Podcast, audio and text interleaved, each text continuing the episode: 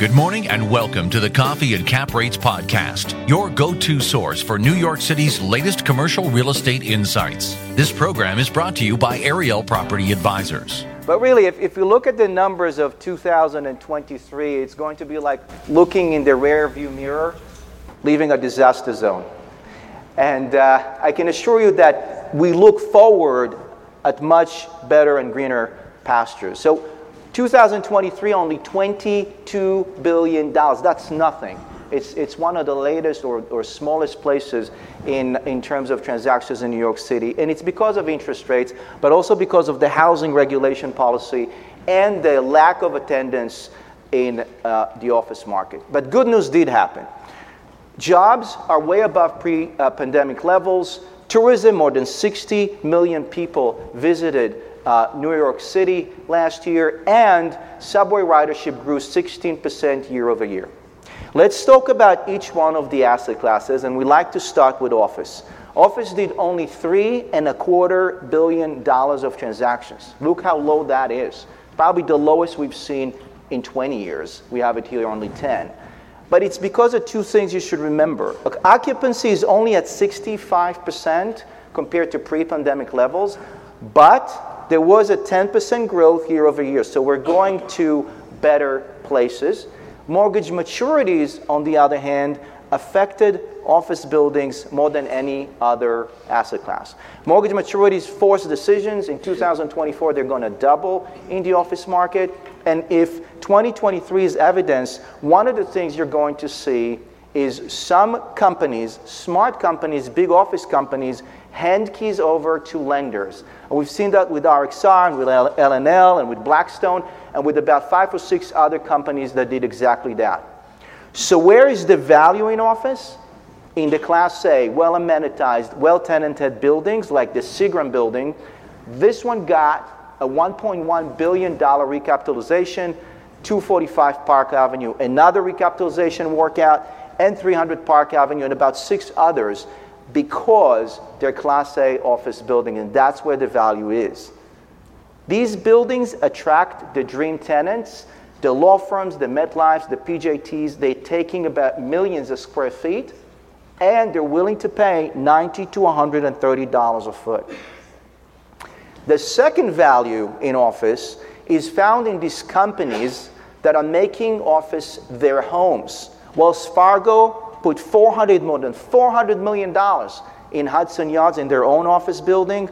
We've seen MediaWill and Enchante and N Y U buying the second building in two years and last year Google. These are companies that look at New York City long-term, want to retain talent, and believe that by owning real estate, they'll do so better.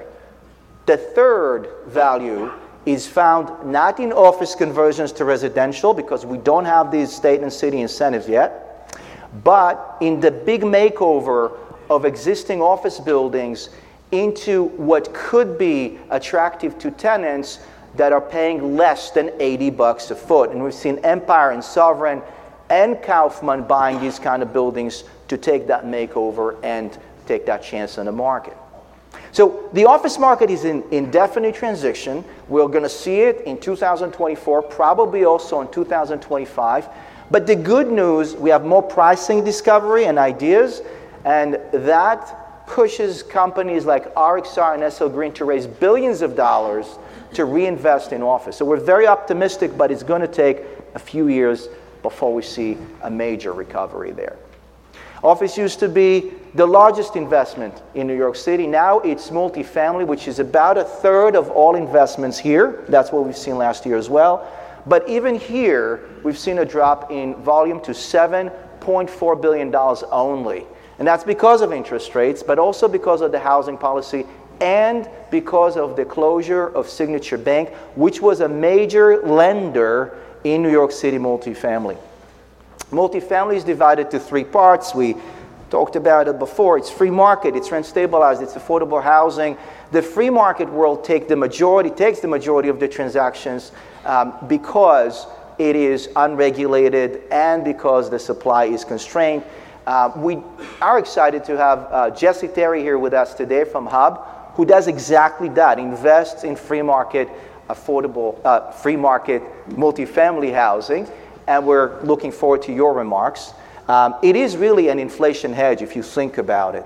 But even that strong category where every institution wants to be in, or every international buyer, even that suffered last year. And that's, we've seen only five large transactions, more than one hundred million dollars in the free market multifamily category. So most sellers sat on the sidelines, and those who sold were essentially discretionary sellers, developers at the end of construction, funds that were at the very end of their period and had to sell, or estates and families. Rent-stabilized multifamily, on the other hand, was only eighteen percent of the total pie. That used to be double pre-two thousand nineteen, and remember that year, um, Margaret Grossman here from uh, T thirty remembers that year, because she changed the vision for her company to invest uh, differently moving forward from two thousand nineteen. We're excited to hear you out soon. And what happened in two thousand nineteen, H S T P A, the extreme regulation that took place that changed how rent stabilized is being treated. If you have a rent stabilized apartment today that's vacant, you cannot increase rents anymore, even if the landlord puts money into the unit. What does that do? The buildings, rent stabilized buildings, become dilapidated. Many units are vacant. As a result of that law and interest rates, valuations drop. Now I'm going to show you something that will probably shock you, because it's twenty-seven to sixty-five percent drop. These are not averages. These are actual buildings that traded last year, and many of them traded within a period of eight years. So that's a real drop in value. Who's investing in these? Private money, private families who have a very, very long-term horizon. Why do they invest? First thing is the cheap bricks. That's really what it is. And the second thing is maybe that regulation is unsustainable, and maybe there is going to be a change. One step in the right direction we've seen in two thousand twenty-three, uh, we've seen some large rent-stabilized complexes convert to affordable housing, leaning on a legislation that took place at the end of two thousand twenty-two. But it was very few, it was very few of those. They require city approvals. The city's not necessarily happy to always provide this accommodation. What it means is that our city and state needs to think carefully how to create sustainability in rent stabilized, so this asset class could continue to do well and not dilapidate. And the last thing is affordable housing. thirty-five percent of all multifamily transactions were there. That's a relatively big percentage.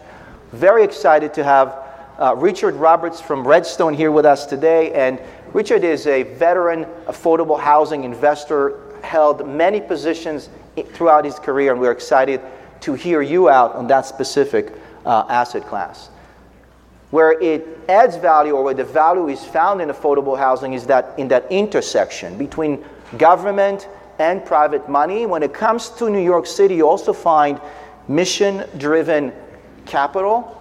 This is the capital that's looking for a double bottom line. They're looking to have quality, affordable housing on the one hand, and a financial, a positive financial result. two thousand twenty-three was a big year for affordable housing. We've seen Uveen buy close to a billion dollars.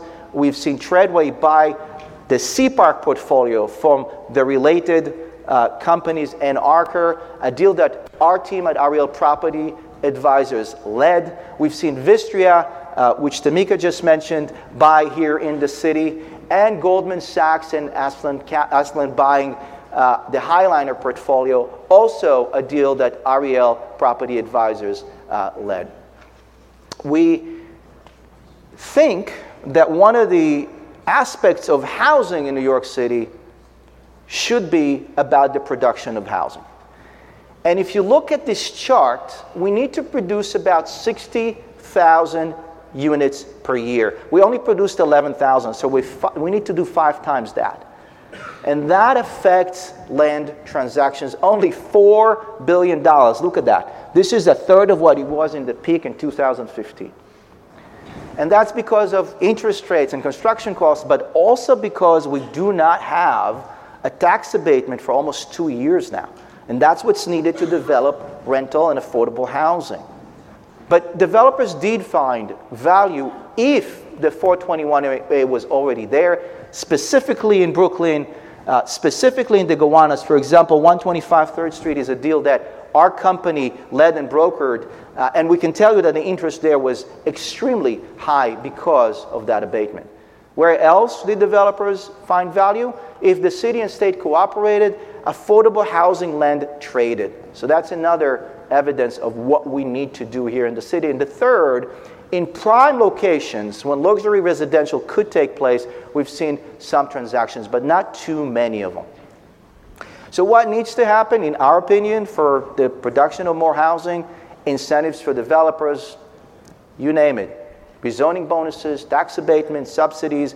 We need to develop more affordable, more middle income, and more free market housing, rental housing. And this quote, "You have to embrace the world if you want to live in it now," could be attributed to our politicians, but it's not. It's uh, really a quote that, uh, anybody knows? Miuccia Prada. Miuccia Prada said that. She's the chief designer of Prada. And why do I mention her?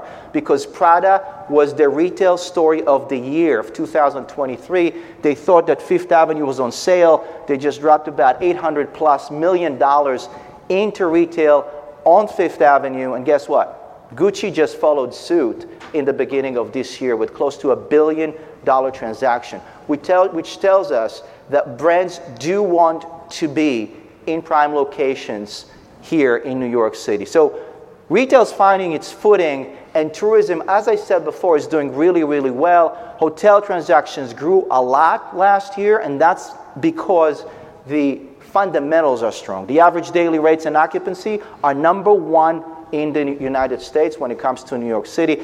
And it's not just the demand factor, it's also the supply. Migrant, the migrant uh, population has taken some rooms off the market, and the legislation or against Airbnb is clearly affecting the supply equation. The last asset class is industrial, and at the very end of last year, we've seen this amazing FedEx transaction, another company that buys in New York City for close to two hundred fifty million dollars. Demand for industrial is still strong, and we believe we'll continue to see it moving forward. So we're going to talk very quickly about headwinds and tailwinds, and I'm going to tell you that there's a lot more tailwinds than headwinds, which is a good thing.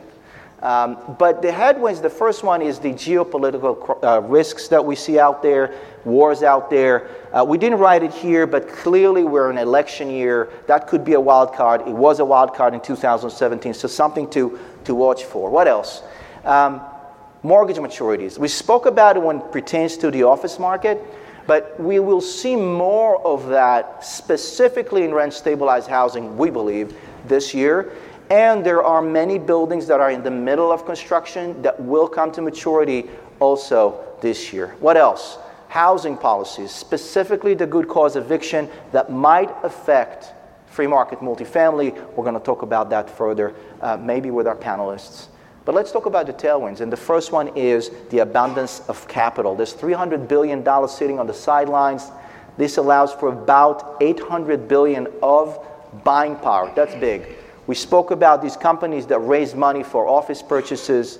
We also know that K K R, Blackstone, and others raised money for private lending, which means liquidity is much higher this year than it was last. And we spoke about some international investors, but Qatar is here too, and Germany, and Japan. Japan invested three point seven billion dollars in the United States, so a lot of capital is here. Then you have interest rates that are hopefully coming down, which is good for real estate. And then we have mortgage maturities again.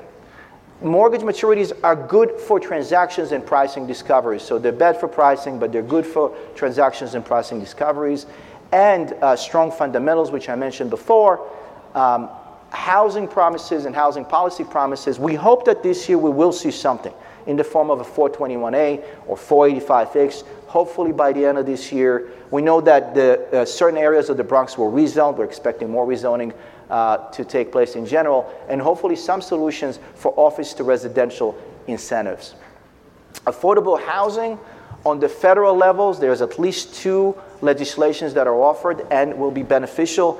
And on the local level, the MIMI program and the twenty-four for twenty-four, which the mayor just announced, uh, are good things, hopefully, for the city. And lastly, insurance cost mitigation. There's legislation that might help affordable housing owners mitigate some of their insurance costs moving forward. So all in all, a lot more tailwinds and, and great demand factors. We think that two thousand twenty-four is going to be a better transactional year if you look at it. And it's going to take a little time. It's not going to happen immediately. We think second or third quarter is when we'll start seeing these transactions go up. Where we think pricing is, we do think pricing has bottomed out. We don't think it's going to come down, at least from the most part, um, moving forward. Our investors are telling us they're looking to place in the next twelve to eighteen months. That really wraps up my part of the presentation.